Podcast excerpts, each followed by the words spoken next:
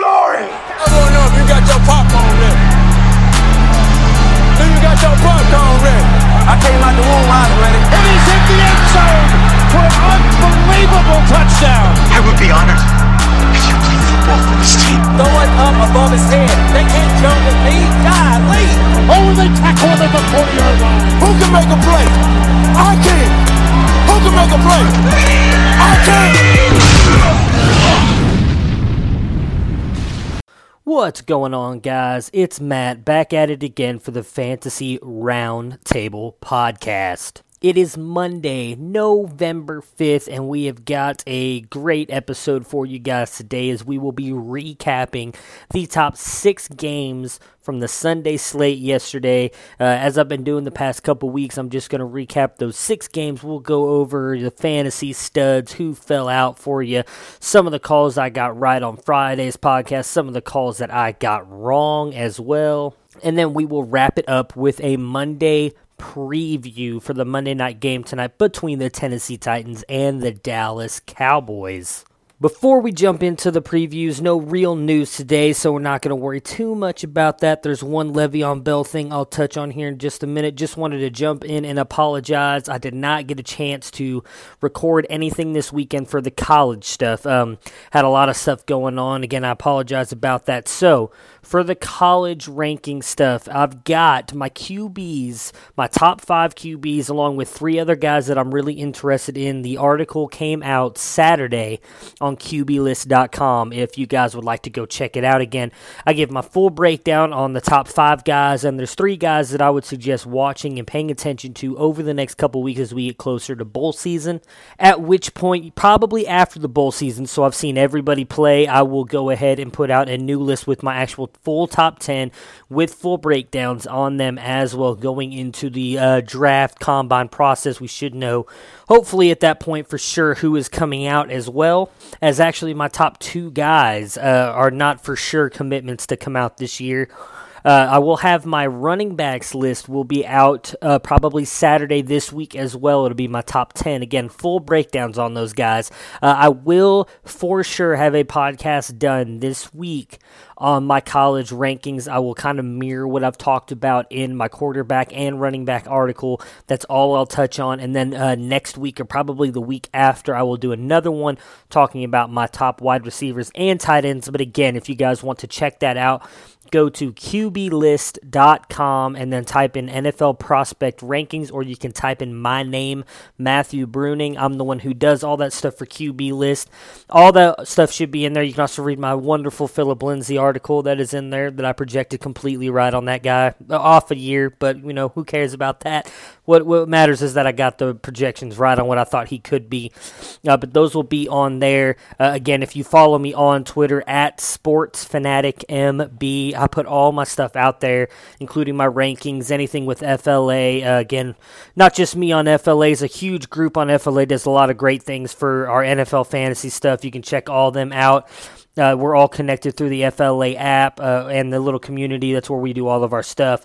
If you'd like to check us out, obviously you could download the app and check out anything we do. It's all put on there, or you can follow them on Twitter as well. You can do at FLA app, at FLA blog, either one of them. Everything's put out through there. And, of course, all of our writers, me included, follow them and retweet anything out that they put of our fellow writers, as we always try and, you know, prop each other up a little bit. So you'll see us retweeting out each other's stuff and everything. You can check out everything they do as well. Got a lot of great stuff with that, with, you know, flex pickups, 2 QB league stuff. We got a dynasty guy. I don't know if we actually have an IDP guy, but I do the rankings. We've got previews, picks. I mean, anything you can think of, we've got someone who covers all of that stuff. So definitely check them out. So with all that being said, Le'Veon Bell had just tweeted out about 30 minutes ago saying bye Miami. There's no obviously guarantee that he's going to Pittsburgh, but that is what everybody believes, is that he's finally coming back to Pittsburgh and will be back with the Pittsburgh Steelers at some point in time this week. Not a big thing, though, for the Steelers, as they play in 3 days. So he's not playing this week. That is for sure guarantee. I can bet you that.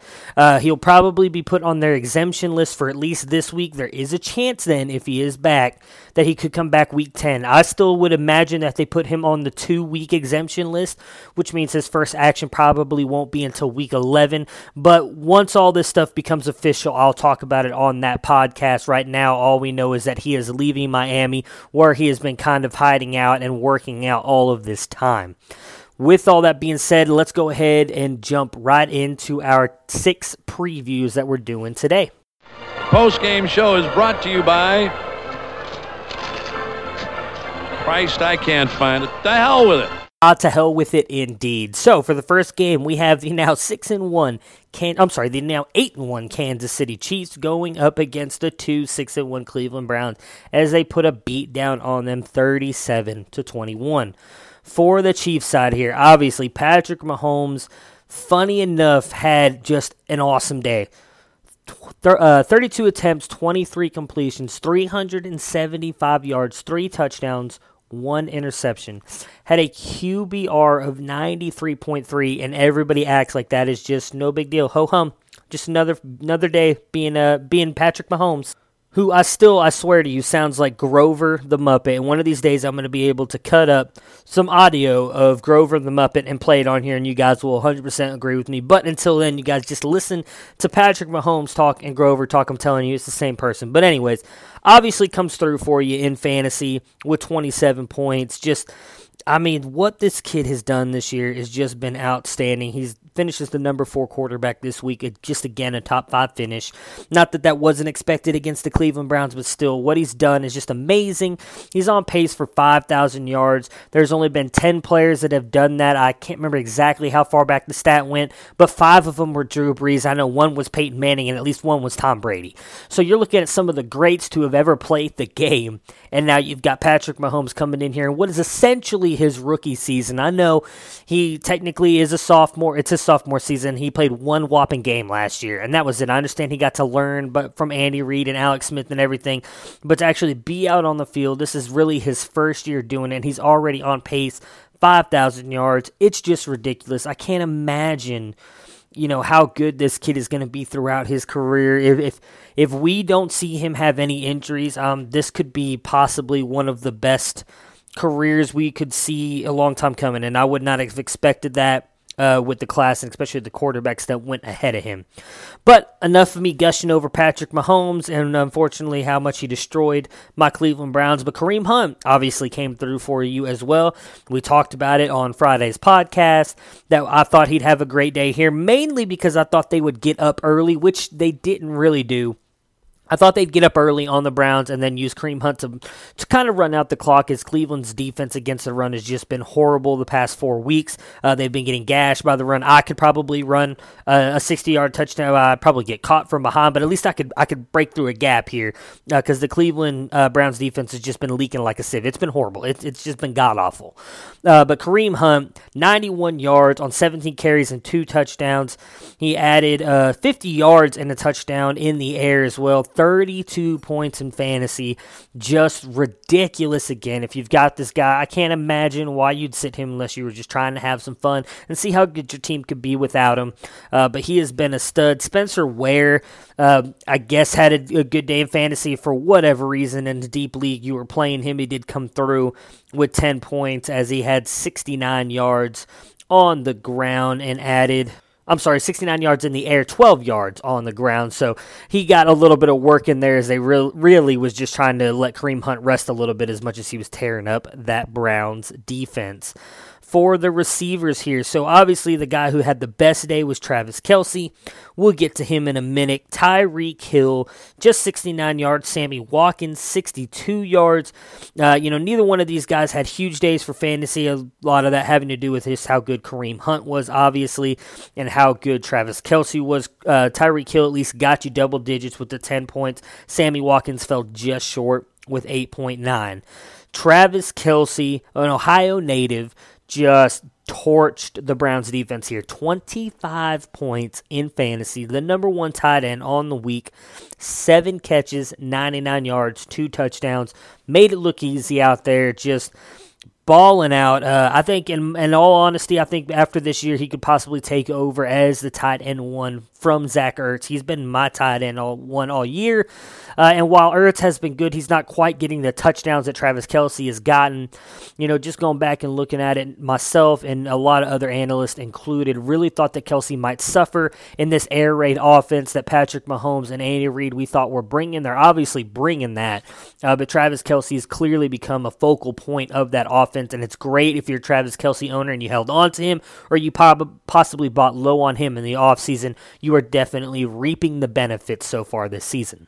So for the Cleveland Browns, Baker Mayfield had a decent day for fantasy, 18 points. I mean, that's really, finishes as a QB2, which is where we had him ranked on the ranking article that I put out, 297 yards in the air, 2 touchdowns. Really just surprising that he didn't get more.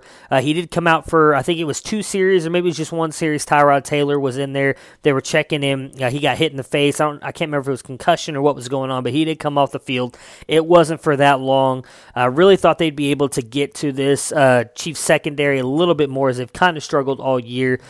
Freddie Kitchens, I felt, had a pretty good game plan going into it, offensive calling-wise. Did kind of get the run established. Obviously, their best player was a guy that nobody thought even existed anymore. I know a lot of people were checking missing articles and obituaries, see if Duke Johnson was still alive, as he came through big for you. In the rushing game, Nick Chubb was the leader here with 22 carries, got you 85 yards. And a touchdown, a good day for him, and I really think that this is going to continue for him. I do think Freddie Kitchens is going to continue working him and Duke Johnson to kind of help free up the pass. Nick Chubb did come through for you with 15 points in fantasy, but the big dog was Duke Johnson, returning back to his RB1 days like he was last year. 25 points in fantasy. Obviously, just the 1 carry got you 8 yards, but it came through big time in the receiving game, much like last year. Caught all 9 of his targets for 78 yards and 2 touchdowns. Looked awesome out there. I can't even begin to describe if you guys didn't watch the game. He was by far their best player. It was good to see him really involved in the offense yet again, like he was last year again. He finished as I believe it was like a mid-tier wide running back 2 last year. Obviously finishes our RB1 this week. I believe is number 4 overall, just balled out, and it'll be interesting to see if they continue to use him this much, if they try and scale it back in the coming weeks. For the wide receivers, nobody really did anything. Antonio Callaway led the day in points, as he got you 51 receiving yards on 3 catches. Jarvis Landry was targeted the most. Did get 8 points in fantasy as he got targeted, got 6 receptions on 50 yards. That was it. Brashad Perriman came back to life a little bit. Not somebody but that I'd really be paying that close attention to. Did get 5 points in fantasy, though, with 36 yards on 2 catches. And then David Njoku just disappointed yet again this week. I thought he had a really good matchup this week. Did get you 7 points in fantasy as he got you 53 yards on 4 catches. I was really thinking he'd get a touchdown here in the red zone. Of course, all that went to Duke Johnson. They did go for 2 points a couple times. Had him targeted a couple times, just couldn't bring it in. Definitely disappointing day for David Njoku. Next game up, we had what ended up turning into be quite a fantasy football bonanza in the 3-5 Tampa Bay Buccaneers, losing to the now 6-2 Carolina Panthers, 28-42. For Tampa Bay, Ryan Fitzpatrick, I almost call him Fitzmagic. Ryan Fitzpatrick started out as Fitztragic, as everybody likes to call him, as he was horrible in the first half. Carolina jumped up big on him, turned into Ryan Fitzmagic in the second half, giving you 243 yards, 4 touchdowns, and 2 interceptions. It was good to see them stick with him. I really thought after the 2 interceptions, they might think about pulling him. He didn't have a touchdown yet, but comes through for you in fantasy yet again, 26 points. Going to continue to do it. This Panthers defense is much better than people give it credit for. Has some really good matchups going forward. So if you've got Ryan Fitzpatrick, just continue to ride him. In the rushing game, nobody did anything. Peyton Barber, 11 carries for 31 yards, just added 9 yards in the air. Really thought Peyton Barber would at least come through for you a little bit in fantasy here, just get you 5 points. Ronald Jones is a no-show. Jacquizz Rodgers gets you 2 points. It was really, in all honesty, a disappointing day for a lot of Tampa Bay Buccaneers players here, except for two of them, which we're about to get to one of them right now. Adam Humphries had a huge game. If by some fantasy miracle you picked him up off your waiver wire this past week and just decided to throw him in there because you had nobody else, well then bravo to you. Good, well done, you know, congratulations, because you likely won your matchup with that, as he came through with 24 points in this game, 82 yards on 8 catches and 2 touchdowns. Just completely dominated. I don't expect that moving forward. I do expect, obviously, Chris Godwin, Deshaun Jackson, and Mike Evans here to kind of take back the reins a little bit, but they clearly had a nice little connection going, him and Fitzpatrick in this game. Had a couple of the better matchups coming out of the slot. Obviously, his second touchdown, he made that happen all on his own. But good on him for showing up when he was needed. Nobody else in this wide receiver core came through for you. Chris Godwin, just 5 points. Deshaun Jackson, 4.2. Mike Evans, 2.1. Obviously, disappointing days for those three guys. Mike Evans being the worst, as he's likely a wide receiver one for almost everybody. Better days ahead for him, I'm sure. Although I am not a huge Mike Evans supporter, I do not think he is quite as good as everybody else does. He's obviously going to have much better days than a 2.1 day. Just going to have to deal with it and kind of ride with it on the bad days. And then obviously the tight end of the day for him, O.J. Howard, 19 points in fantasy, as he got 53 yards on 4 catches and the 2 touchdowns. And I think it's fair to say now at this point that Cameron Brate is now dead for fantasy. This is now the third week in a row that he has not done anything. We had already kind of seen Fitzpatrick earlier in the year. Had a much better connection with O.J. Howard. Jameis Winston came back. We thought maybe he would switch back to being Cameron Brate as they paid him all that money. He actually seemed to prefer going to O.J. Howard, and now I feel like that's just going to be the thing going forward. So if you got Cameron Brate, I think at this point he's pretty much borderline droppable, if not droppable, obviously depending on your league and size. For the Panthers, Cam Newton yet again comes through for you in fantasy, and he's been doing this a lot this year. I think he's going to sustain being a QB1, get you 21 points in fantasy, 247 yards in the air with 2 touchdowns, added 33 yards on the ground, almost had a touchdown in the red zone, got stopped. That was when my boy from the Buckeyes, Curtis Samuel, came through, and my God, that kid looked good. We'll get to him in a minute. Christian McCaffrey had himself a great day as well, 79 yards on the ground with 2 touchdowns, and then 5 catches for 78 yards in the air. Christian McCaffrey, again, continues to just be an absolute stud. I know he kind of sucked prior to last week. I think it was 4 weeks ago. Those 2 weeks leading up to these past 2 weeks, he was just barely putting up double digits, just struggled. Back to being up plus 20, got you 30 points in fantasy today. He could have had even more had he not been vultured by Alexander Arma, whoever the hell that guy is, because I have no idea. I'm not going to waste my time on him. But he came in and vultured the very first touchdown. I know I was pissed about it when I saw it, but then Christian McCaffrey ended up coming through anyways for you. For the wide receivers, was a little disappointed to see how bad, not necessarily bad, but how little DJ Moore was used in this game after seeing him just get a lot of volume. Leading up until last week, he was really looked like he was coming on, and the offense was excited for him, excited to see what he did. He was my favorite rookie coming out of this class, right there with Antonio Callaway. I thought those two could be the best wide receivers of this class, just 4 points in fantasy this week with 1 catch and 16 yards in the receiving game, and then 32 yards actually on 1 carry is where all of his points came from. A little disappointed to see that he was not as used as much as I thought he was going to be used in this offense. We'll get to, let's see, Devin Funchess is the other guy I want to talk to before I get to Curtis Samuel. Devin Funchess, again, didn't do much in this game. Just 6 points in fantasy as he had 4 catches for 44 yards. I talked about that on Friday's podcast. I didn't think he was going to do much of anything. I felt the matchups really kind of favored actually DJ Moore, because I thought DJ Moore would be in the slot more, and it actually turned out to be Curtis Samuel in the slot who came through for you big time. Chances are, though, nobody was playing him. 18 points in fantasy. He had himself a great day here, so 33 yards on the 1 carry and the touchdown. That was the touchdown that I was talking about. Just an awesome play. It was a little bit of a trick play. Came back around, got it. on a, like almost like a double reversal play, scored the touchdown. He's just so fast. It's amazing. It's so much fun to watch him. Also had the 2 catches for 25 yards and a touchdown. Again, 18 points in fantasy. And as I was talking about on Twitter and to some friends Sunday, I'm just... my mind is completely blown why this guy is not their permanent slot wide receiver. I think that, obviously, in my opinion, DJ Moore is a great slot wide receiver. I don't think that he could thrive on the outside, but he has the talent where he could do something. Curtis Samuel is just a physical freak. He is so fast.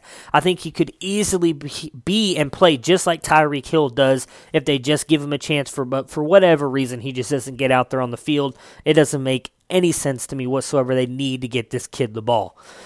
For the tight end, Greg Olsen had a great day for you, 16 points in fantasy. It's good for him. I'm a little surprised. I was very wrong on him, 76 yards on the 6 catches and the touchdown. His touchdown catch was awesome, by the way. If you haven't seen it, definitely go look it up on YouTube. It was such a great catch for a touchdown. I've actually kind of been labeling Greg Olsen this year is more of a red zone guy, like with Kyle Rudolph and Antonio Gates, some of those guys. And I was wrong. He showed me I was wrong this week. Good for Greg Olsen. I've been worried about that foot injury, and he's looked much better the past 2 weeks.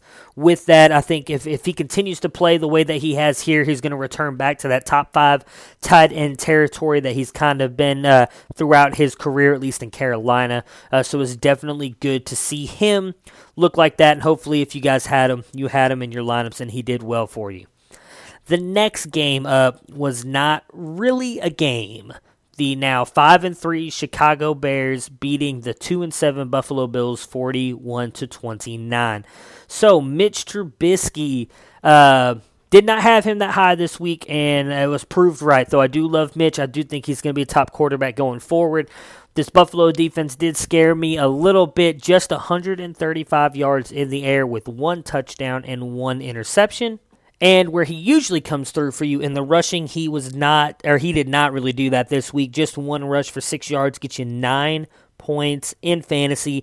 In all honesty, this was a really weird game. I wouldn't read anything into this whatsoever, as we're about to talk about the running backs here, and how surprised I am that this call was right. Jordan Howard. I called it. I said multiple touchdowns and 100 yards. Didn't quite get the 100 yards, but did get the 2 touchdowns for me. 47 yards on 14 carries and 2 touchdowns. Again, just still below the league average in yards per rush, or his average is 3.4. The NFL average is 4.0. Obviously disappointing in the way that he ran, but he did get you the 2 touchdowns. I thought that he'd have a multiple touchdown day. Called it on Friday's podcast. Actually plugged him into a couple of DFS lineups because of that. I just really liked the way that they matched up against this the Buffalo Bills run defense, and that's why I had that call for Jordan Howard. And he obviously came through for me. Tariq Cohen just did nothing in this game. He had 6 carries for 5 yards and then 1 catch for 8, getting you 1.8 points in fantasy. I would not be worried about this. We know what Tariq Cohen is. He's going to have these bad games here and there. He was outsnapped by Jordan Howard, and I do think that might continue. I talked about it in podcasts, not last week, but probably the week before when Tariq Cohen was getting all this run. When it starts getting colder, I do think they're going to lean more on Jordan Howard. Is Tariq Cohen, while he is very elusive and hard to tackle, that's because nobody can get a hand on him. When they do, he goes down like a wet paper sack. It's ridiculous. The guy is just not going to run through anybody like Jordan Howard. He's very easy to bring down compared to Jordan Howard. So I do expect once the weather starts getting colder and you're looking at these snow games and everything, Jordan Howard is going to be relied on much more than Tariq Cohen. So we might be seeing kind of the fall of Tariq Cohen a little bit. I obviously don't expect him to continue putting up 1 point every week, but I would not expect him to continue putting up the just huge weeks that he has prior, where he's been on, I believe it's like a 4-week spree of like 17-plus points. 17, I think it was 17, 18, 20, and 25 maybe. So yeah, he's been awesome for those past 4 weeks. He's going to give you these weeks right here where he just doesn't do good. And going forward, I do think he's going to struggle just a little bit. Not much, but I don't expect him to be putting up those close to 30-point games really going forward. And speaking of Tariq Cohen not doing anything, nobody in this wide receiver core for the Bears did anything here. The best day for fantasy was Anthony Miller's. He gets you 8 points with 5 catches and 49 yards. And then Taylor Gabriel follows that up with 6 points as he got you 45 yards on 3 catches. Just a bad day all around for this offense. Of course, it did help how much this defense was. They put up 25 points, I believe it was. I don't have the defensive points in front of me, but the defense just ran all over the Buffalo Bills offense and Nathan Peterman as they got multiple picks on him. Just a ridiculous day for them, which is where kind of all their points came from, and while the offense struggled a little bit. But then obviously Trey Burton did come through for you in fantasy, even though he didn't have himself a huge day here. Got the 9 points in fantasy on 28 yards, 2 catches, and the 1 touchdown, which we did call on Friday. And we can probably just move on to the next game. Only somewhat kidding. For the Bills, Nathan Peterman actually somewhat came through for you in fantasy if you had to start him. He got 15 points.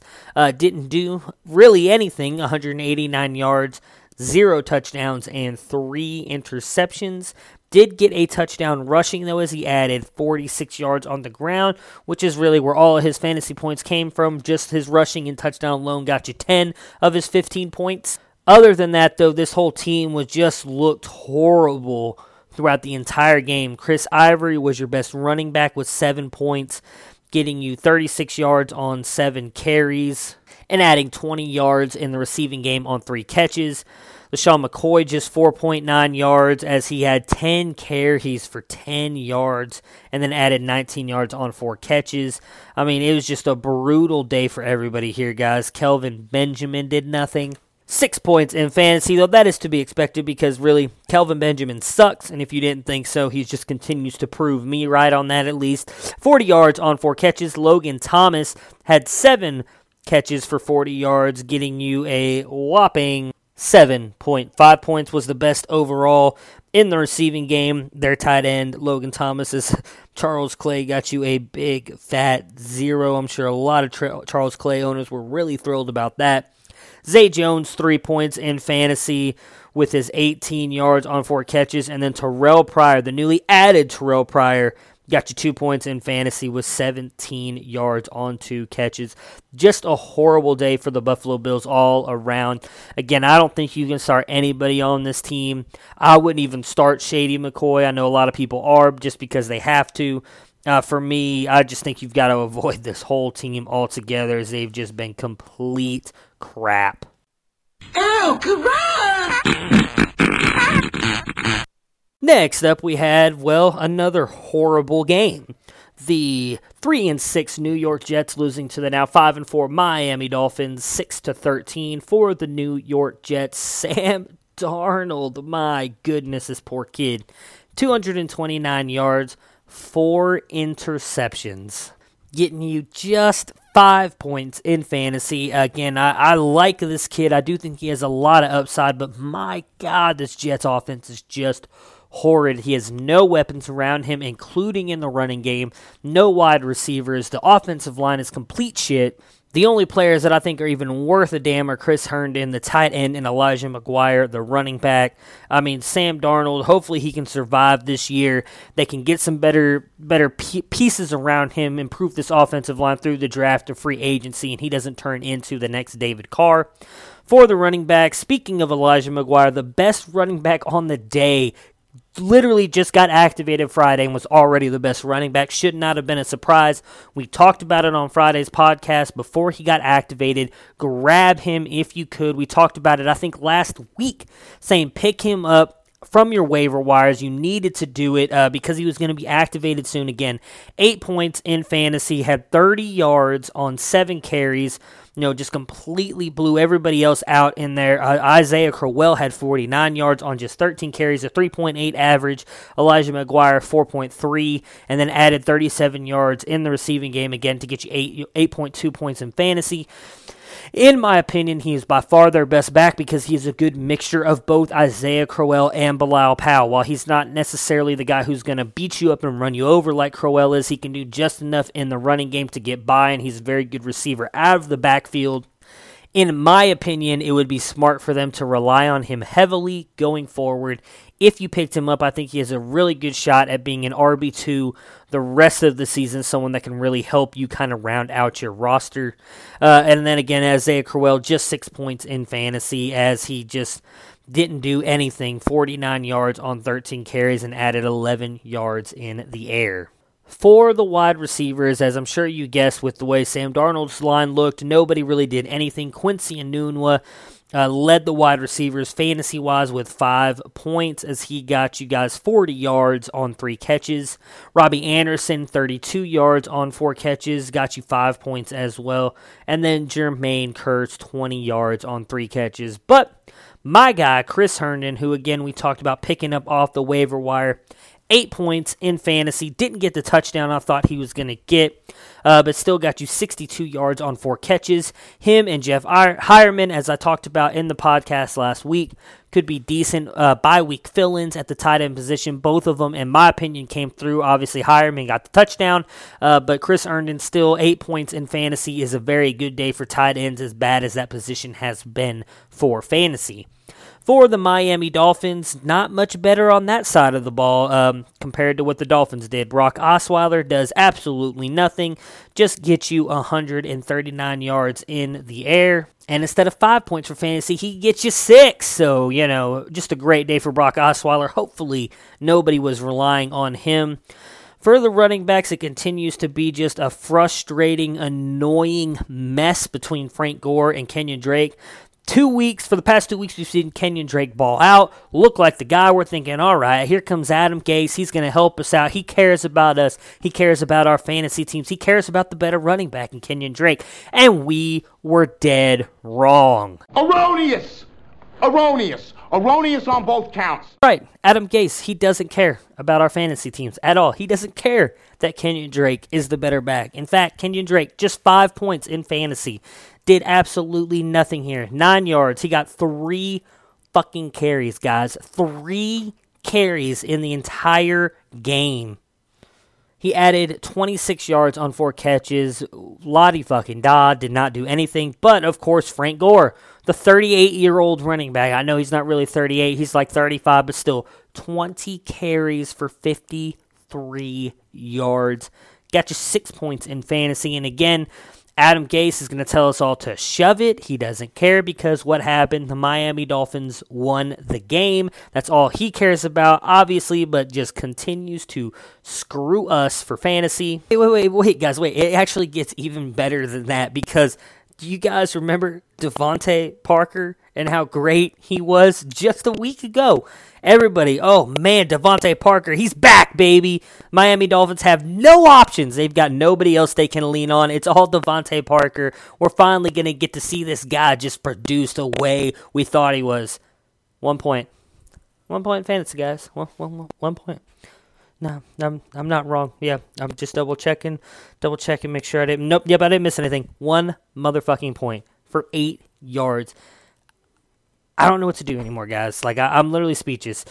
Adam Gase is an offensive genius, but my God, he does not know how to use weapons, and it drives me fucking crazy. I'm glad that I'm not a Dolphins fan. I'm glad that I don't own Frank Gore. I own Danny Amendola, and I own Kenyon Drake, and I fucking hate it because I do. Don't own Devontae Parker. I don't know what to do with these guys. The only guy that came through for you in the receiving game, and if you could even consider it coming through for you, was Danny Amendola. He got you 7 points, 5 catches on 47 yards. This whole team, maybe it was just a bad game. The Jets defense does look good at times. Their linebacking core and their secondary, I think, are very underrated. I think they are very good. So maybe we can hang our hats on that's what was wrong with the Dolphins in this game, why they didn't come through for us the way that we wanted to. I really hope that Kenyon Drake starts getting some run here. I don't care if it's Melvin. Oh, my God, I can't even talk. I'm so frustrated right now. I don't care if Frank Gore, you know, falls over dead. I shouldn't say that. Frank Gore, you're awesome. Just completely balled out at the U. We're awesome with the 49ers, awesome with the Colts. You're awesome now with the Dolphins. I can't wait to see you get into the Hall of Fame one day. You've been one of my favorite players of all time at the running back position, but I do kind of need you to go away as a Kenyon Drake owner. Just go far away, retire, just say, you know what, fuck the Dolphins. They're not that good. I don't want to be here anymore. Leave, because the fact that Gase continues to use you over Kenyon Drake just boggles my mind. I don't know. I can't handle it anymore. Sat Kenyon Drake last week when he goes off, and then I'm like, oh, hell, whatever. Bad week, you know, whatever. I'll lose this week, but at least I got Kenyon Drake back. I plug him in, and he gets me fucking nothing. It is beyond infuriating. But that's my rant about the Dolphins. We're all done. Everybody's good. Congratulations, Dolphins, on the win here against the Jets. On to the next game. The now 5-2-1 Pittsburgh Steelers defeating the 4-5 Baltimore Ravens 23-16. So Road Ben here wasn't exactly a thing. Had himself a fairly good day, 270 yards with 2 touchdowns. Getting you 25 points in fantasy. So if you started him, good for you. Did not really expect this kind of game from him. I did have him fairly high in my rankings this week, but really I was more surprised at how well he was kind of able to go at this Baltimore defense. I thought that they would put up a better fight. The score kind of ended up coming out to exactly what I thought it was going to be. Not necessarily a high-scoring game in 23-16, but still Big Ben able to come through for you in fantasy. Of course, he adds the rushing touchdown, which is probably really what kind of boosted him up there. Would have just been down at about 18-19 without that, but get you the 4 yards and the 1 rushing touchdown. James Conner continues to just be a complete stud for the Steelers. 25 points in fantasy, 107 yards on the ground on 24 carries, and then adds 56 yards on 7 catches with a touchdown. And this is crazy, and I wish I would have written this down. I'm sure people have been talking about it all day long, depending on who else, what other stations and everything you guys listen to. James Conner is the first running back in Steelers history to have over 1,000 yards from scrimmage and 10 touchdowns in their history, and I'm not kidding you about that. It blew my mind when I first heard it. I listened to it, and I went back and listened to it, checked the stats and everything. You're talking about Frank O'Hara, Jerome Bettis, Le'Veon Bell. I mean, these guys are just Lynn Swann. These guys are all-time NFL greats, and not any of them did that combination had by Week 9, 1,000. 1,000 yards and 10 touchdowns. It's ridiculous to think that some kid out of Pitt, everything he's been through the cancer, everything. Nobody thought that he was going to be that good of a backup to Le'Veon Bell. A lot of people talking about, he's good, but he's kind of like a bowling ball back there. He lost weight, added muscle, has just come out and balled out this year. Good for him. Again, I don't care if Le'Veon Bell comes back, regardless of what happens this year. If you have him in Dynasty, you've got to be thrilled. I think everybody thinks and knows he is obviously Pittsburgh's running back of the future. If you've got him, good on you in Dynasty and redraft. Just keep riding him. I'm sure when Bell comes back, he's going to have a big role, but Conner has proven that he can do a whole lot with little, and I think that even if Bell comes back, Conner is going to be worth something to you. Definitely a flex play, at least in my opinion. We'll see if that changes when that actually happens, but you've at least got him for at least 2 more weeks in my opinion. Just enjoy what he's done for you so far in your fantasy season. Continue to ride him the next 2 weeks. For their receivers here. So Juju Smith-Schuster had the most yards out of everybody with 78 on 7 catches. Getting you 11 points in fantasy. Doesn't score here yet again. Been a little bit of a trend here. He was a regression candidate for a lot of people. A lot of people talking about they didn't think he'd be able to hold the touchdowns that he was getting. I still think he's going to be fine going through the year. Big Ben obviously trusts him.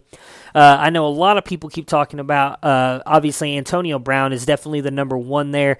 But I've been watching a lot of the Steelers games lately. Unfortunately, being a Browns fan, I really don't like watching them, but my wife is a huge Steelers fan, and unfortunately, they score a lot. They're on red zone, so I kind of have to deal with it. But watching the game, watched a lot of the Game Pass last night after this morning after the fact. He really goes to Juju in a lot of key situations, especially on third downs. Juju, I think, has really gained his trust, and I would not be surprised. I talked about it early in the year. I still think Juju's going to outscore him on the year. I mean, I did make that call at the beginning of the year. Unfortunately, it's not looking good at the moment, as Antonio Brown has 138 points to Juju's 107. Again, a lot of that due to the touchdowns that Antonio Brown has gotten lately because, well, we all know Antonio Brown likes to whine and cry like a little bitch, and when that happens, Big Ben targets him a lot. We saw that, obviously, a couple weeks ago when he ended up getting 3 touchdowns or 2 touchdowns in that game. It was ridiculous, but he scores yet again in this game, gets you 12 points in fantasy. Obviously, not necessarily a great game, but again, he comes through for you. He gets you 12 points. You can't ask for much more, but just the 42 yards on 5 catches and the touchdown. For the Ravens here, Joe Flacco sucked yet again this week, getting you a whopping 8 points in fantasy, which is 206 yards in the air. A lot of talk, obviously, earlier today about possibly them going to Lamar Jackson. John Harbaugh's already come out and said that's not happening. I'm not surprised by that. I really do think they're going to ride Flacco the entire year. They're still in the playoff race. There's no point in going to Lamar right now.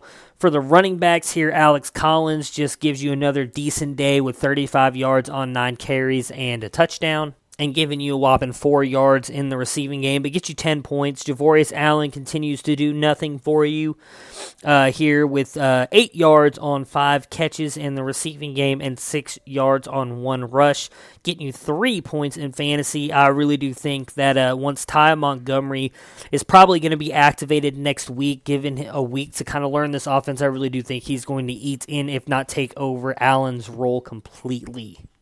And for the wide receivers. So, Willie Snead had the best day with 58 yards on 7 catches, getting you 9.3 points in fantasy. Michael Crabtree gets you 4 points with 32 yards, and John Brown gets you 3 points as well with 15 yards on 3 catches. I was obviously wrong on this call. I really thought John Brown was going to have a huge game here. Didn't like I loved his matchup against the Pittsburgh second. I didn't like who they were matching up against Brown. I thought he'd be able to get by him and with Flacco's arm burn them for 1 long touchdown. That obviously didn't happen, as he really only got the 15 yards, and a lot of that actually came right at the end of the game. But the call that I did get right, or at least did come through for you in fantasy, was Mark Andrews. Again, leading this tight end group here with 6 points in fantasy, 50 yards on 3 catches. Didn't get the touchdown, which I thought he would get, but he was targeted 3 times, and each time, unfortunately, got the ball knocked out of his hands or knocked away by great defensive play. So I was this close. If you can see, I'm holding my fingers really close together to getting that call right. I love Mark Andrews. Love what he did at Oklahoma. He was my top tight end coming out of this class. I know a lot of people really high on Hayden Hurst in the preseason just due to the fact that he was out there playing more. I felt a lot of that was just due to the fact that Hayden Hurst was an older player. He's kind of has more grasp in offenses and everything, and he's a much more talented blocker than Andrews is. But I love Andrews. I love what he brings to the field in an offensive presence. I really do think he's going to be a tight end stud in fantasy within the next couple years, if not by next year. And unfortunately, we get to end our game recaps here on another crap game, as the Detroit Lions lose to the Minnesota Vikings 9-24, putting the Lions at 3-5 and the Vikings at 5-3-1. So, for Detroit, Matt Stafford sucked, and I apologize about that because I talked about how I thought he was going to be another top 12 quarterback this week. Just 8 points, 199 yards in the air, and that was absolutely it. Very surprised. This Minnesota defense has not been that good, really, against the pass all year long. They've struggled, not looked at all what they did last year, but they did today, or they did yesterday, and by golly, good for them because they won the game. They shut me up, shut the Detroit fans team up. I mean, it was just ridiculous. I can't believe how wrong I was on that game. I really thought it'd be a lot closer. I did have the Vikings winning it, but I thought it was going to be like a 27-24 game. Well, Minnesota got 24 points, but Detroit did absolutely bubkiss, just sucked for everybody. In fantasy, Kerryon Johnson sucked here, 37 yards on the ground, did nothing in the receiving game, literally just got you 7 yards, getting you just 5 points in fantasy. For some unknown reason to me, LeGarrette Blount got 5 carries on 8 yards. Theo Riddick came through for you, though, for the running backs if you played him. I actually didn't talk much about him. Wasn't for sure he was a go when I did the Friday podcast, but he played and did look somewhat decent. 36 yards on 7 catches. Did get you 7 points in fantasy, so that's good if you guys were able to start him. For the wide receivers, so I said that with Golden Tate leaving, TJ Jones would obviously get a little bit of an uptick in work along with Michael Roberts, and then I thought a lot of it, though, was going to go to Theo Riddick, Marvin Jones, and Kenny Golladay. Was somewhat right about all that. TJ Jones did get a little bit of work here, 2 receptions, 13 yards.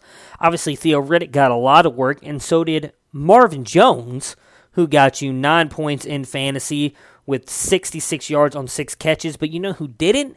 Kenny fucking Golladay, guys. What the hell? Kenny G is the best player on that roster, at least in my humble nobody opinion. But I do think Kenny G is awesome. I think he's the best player there.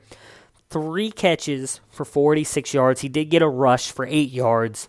Why he wasn't getting targeted more often, I have no idea. He did get matched up quite often with Xavier Rhodes. They had Harrison Smith over the top of him, so that might be why he had such a bad game. But my God, how he only gets 3 catches and a whopping 46 yards, I have no idea. But obviously just 6 points in fantasy just does absolutely nothing for you. I just apologize about that, guys, because I really thought he was going to have a good game here. As we talked about, Michael Roberts, again, I told you guys he wasn't going to have that great of a game. I really thought that Minnesota's linebacking core and the safeties, when they were on Michael Roberts, were able to slow him down, and they were. Just 1 point in fantasies. He got you 12 catches or 12 yards on 1 catch. For the Minnesota Vikings, Kirk motherfucking Cousins. What the fuck happened? Kirk Cousins boned me yet again. Had him ranked up in my top 4 at quarterback. Get you 164 yards with 1 touchdown and 1 interception. I don't even know what to say anymore. Obviously, he's not as bad as I feel he is right now, but just completely boned me in a matchup again. Just 9 points in fantasy. How the fuck do you put up 24 points and only get 9 points in fantasy, Kirk? Come on, man. You're killing me here. I've loved this guy. I've been touting him ever since he got traded there, and just this is only the 3rd time in 9 weeks you've screwed me, but motherfucker, when it happens, it really gets me going. Obviously, just didn't come through for you in fantasy. I apologize about that, guys. I literally had him with 20-plus points. I really liked this matchup. Really thought that he was going to just come through for you. Obviously, the defense scoring the way that they did, and just kind of Dalvin Cook really kind of tearing it up in the rushing attack with Latavius Murray really kind of limited what he was able to do in this game. Speaking of Dalvin Cook, he was back, played 70% of the snaps, looked good, 12 points in fantasy, 89 yards on 10 carries, and then he added a 20-burger with 4 catches. Looked good. I really liked the way he looked. I really think, obviously, come week 11, he's going to be back to him old self. Did not see any kind of like limping or anything bad coming from that hamstring injury from before. So obviously just looked good. Did get vultured by Latavius Murray for the touchdown. So if you guys started Lat Murray, he came through for you because of that, getting you 11 points in fantasy with just the 31 yards on 10 carries in the touchdown. For the wide receivers, Darius Slay was able to play on Adam Thielen with Stephon Diggs out and finally stopped his 100-yard streak, which sucks. I had predicted in my bold predictions, obviously, last Friday that he would continue it going. He did score, so now he's on a new streak of 6 straight games with a touchdown to start off, 6 straight games with a touchdown, so we'll see how far he can take that. Does somewhat come through for you in fantasy, though, with 10 points, but again, just 22 yards on 4 catches and a touchdown. Again, Darius Slay was on him a lot. Makes sense. Again, at the time I did my rankings, I wasn't sure if Diggs was going to play. Even Friday, I did talk about how I wasn't sure. I didn't think he would play due to the rib injury, but if he did, I thought it would help Thielen. Obviously, he didn't, and it really hurt him. Laquan Treadwell had 4 points in fantasy with 2 catches on 37 yards. And, of course, Kyle Rudolph should have really come through for you in fantasy with the touchdown. Just 3 points in fantasy to get you 28 yards and 2 touchdowns as the call was overturned and the touchdown was given to Latavius Murray. Again, Rudolph, I still think I'm right on. He's really just become a red zone threat. He's not doing anything for you. In between the 20s, he is just going to get you touchdowns. So really, I think he's completely fallen out of the top 15 tight ends at this point because you can really only rely on him in the red zone. So that is going to do it for all of our top 6 recaps. Again, I will do the other 6 tomorrow, along with some other different stuff in Tuesday's podcast. I'll worry about talking about that tomorrow. Just to let you guys know, I will do the other games and obviously break down the Monday night game on tomorrow's podcast. So to give you guys a preview for Monday night's game, I still don't have a drop for previews yet, though I am working on that. Can't wait to get that done and debut that hopefully within the next coming weeks.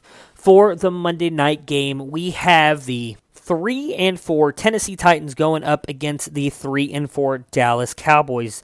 The Dallas Cowboys are 74% projected victors here, and they are being given 4.5 points. So, for the Titans side of things, Marcus Mariota, he's obviously not been healthy all year. The first game that they played in literally a monsoon, looked horrible, injured his elbow in there, all the nerve damage and everything they've talked about. Anybody who's thrown a ball, baseball, football, basketball, anything, and has had a messed up elbow knows how hard that can be. He's been trying to fight through it, and really not successfully. But all the news coming out of the Titans camp is that Mariota has looked healthier this week than he has all season. Obviously, he's just not getting it done for fantasy right now with just the 3 touchdowns and 5 interceptions. I expect him to have a good game here. What worries me about them is the fact that Dallas's defense is much better than people give them credit for. They are a bend-but-don't-break defense. They give up yards here and there, but they really don't give up touchdowns. They've been very good at not giving up touchdowns. Been good at actually kind of getting turnovers and playing very good defense. So for the wide receivers here, I actually think Corey Davis could have a good game here. They do like to move him around in the offense. I think if they do move him around, he can avoid Byron Jones, who is by far the Dallas Cowboys' best secondary player. He usually sticks to one side of the field, so that allows Corey Davis, if they move him around, get him in the slot. I think Corey Davis could have a huge game here. I also like Taywan Taylor to have a good game. And for the running backs, obviously, for me, it's been Dion Lewis. I am obviously a noted Derrick Henry hater. I do not think he is good. I think he's extremely overrated just because you are big and can run a whopping, 10-40 doesn't make you good, in my opinion, because you can run people over. So can fat people running down the street trying to get to a food truck. For me, Derrick Henry's just not that good. I expect Dion Lewis to put up a lot of points in this game, mostly in the receiving. I saw an over-under earlier today that had him at 40 yards. I expect that to be way over. I have him actually, based on my projections, getting 43 yards in the receiving game, 43 yards in the rushing attack and 60 yards in the receiving game with a touchdown. Dion Lewis, I think, is going to be great tonight. For the Cowboys, Dak Prescott. Obviously, Dak's got his new weapon in Amari Cooper. There's already been a lot of talk about how Amari Cooper is going to play a lot tonight, according to Scott Linehan. I expect them to get Amari Cooper the ball a lot because, Jerry Jones is an idiot. He paid a first-round pick for him. All the talk, obviously, about the Cowboys not having a weapon on the outside. I think Jerry Jones is going to force them to feed him the ball a lot tonight. I expect Amari Cooper not necessarily to have a huge night tonight, but I do expect him to probably score and get you at least 40 to 50 yards. For Dak, I don't expect Dak to have a huge game tonight. Actually, I take that back. I expect Dak to have a decent game tonight. We'll start with Zeke here. So the Tennessee Titans are only giving up 3.3 yards a carry on the ground. I don't think Zeke has a huge night. I'm also praying that he doesn't. So, hey, Zeke, listen up here real quick, buddy. I know you're listening. We've been like practically best friends since your Ohio State Buckeyes days. Love you. You're awesome. Have you on so many of my teams because I love you so much. But listen, in one of my really big money leagues, I'm up 14. I need you to suck tonight, bud. Just get 11 points, touchdown, 50 yards, don't do really anything in the receiving game. you know, I need it from you. I know you love me. I know you care about my fantasy team. So I know you're going to do the right thing here tonight. But in all seriousness, he probably is going to outproduce that 14 points that I need him not to do. I expect him to get probably close to 80 yards, and he has a good chance of scoring, obviously. But, again, this Tennessee Titans defense is very good against the run, so don't expect him to have a huge night. I know a lot of people are expecting him to bounce back after a bye week and after a horrible week. 2 weeks ago, we only got you 5 points. Just don't underestimate the Tennessee Titans defense here. So back to Dak. That's why I expect him to actually have a good game here, is because of how good the defense for Tennessee has been against the run. I expect Cole Beasley to come through for you, and as I talked about with Amari Cooper, I expect him to have a good game. And I actually expect Michael Gallup to I expect Michael Gallup to get at least one long play again tonight. Don't think he scores, but I expect him to get a couple catches and at least one long play for like 40, 50 yards. And that's really it. I do have the Tennessee Titans actually winning this game, as I think with them being able to slow down and possibly shut down Zeke, just due to how good their run defense has been, is going to be key to beating the Dallas Cowboys. So that is going to do it for today's podcast. Thank you so much for listening, guys. Again, to the Fantasy Roundtable Podcast. Again, you can hit me up at SportsFanaticMB on Twitter. If you have any other questions, trades, anything, you can always send to the email fantasyroundtable@yahoo.com, all under case. I will get back to you as quickly as I can on that. We will be back tomorrow as I break down the rest of the Sunday slate, including a lot of the really good games, unfortunately. We'll break down the Monday Night Football game as well, and then kind of give you guys a direction on what we're doing the rest of the week. Hope you guys, if you have your fantasy matchups in the balance tonight, with the players going, hope that they do everything they can to win you guys your matchups. Hope the fantasy gods grant you guys those wins. Look down happily on you guys as we get closer and closer to the fantasy football playoffs. Until tomorrow, guys, enjoy the Monday night game tonight. Peace. Prepare for glory! I don't know if you got your popcorn ready. Do you got your popcorn ready? I came out the womb, I was ready. And he's hit the end zone! For an unbelievable touchdown. I would be honored if you played football for this team. Throw it up above his head.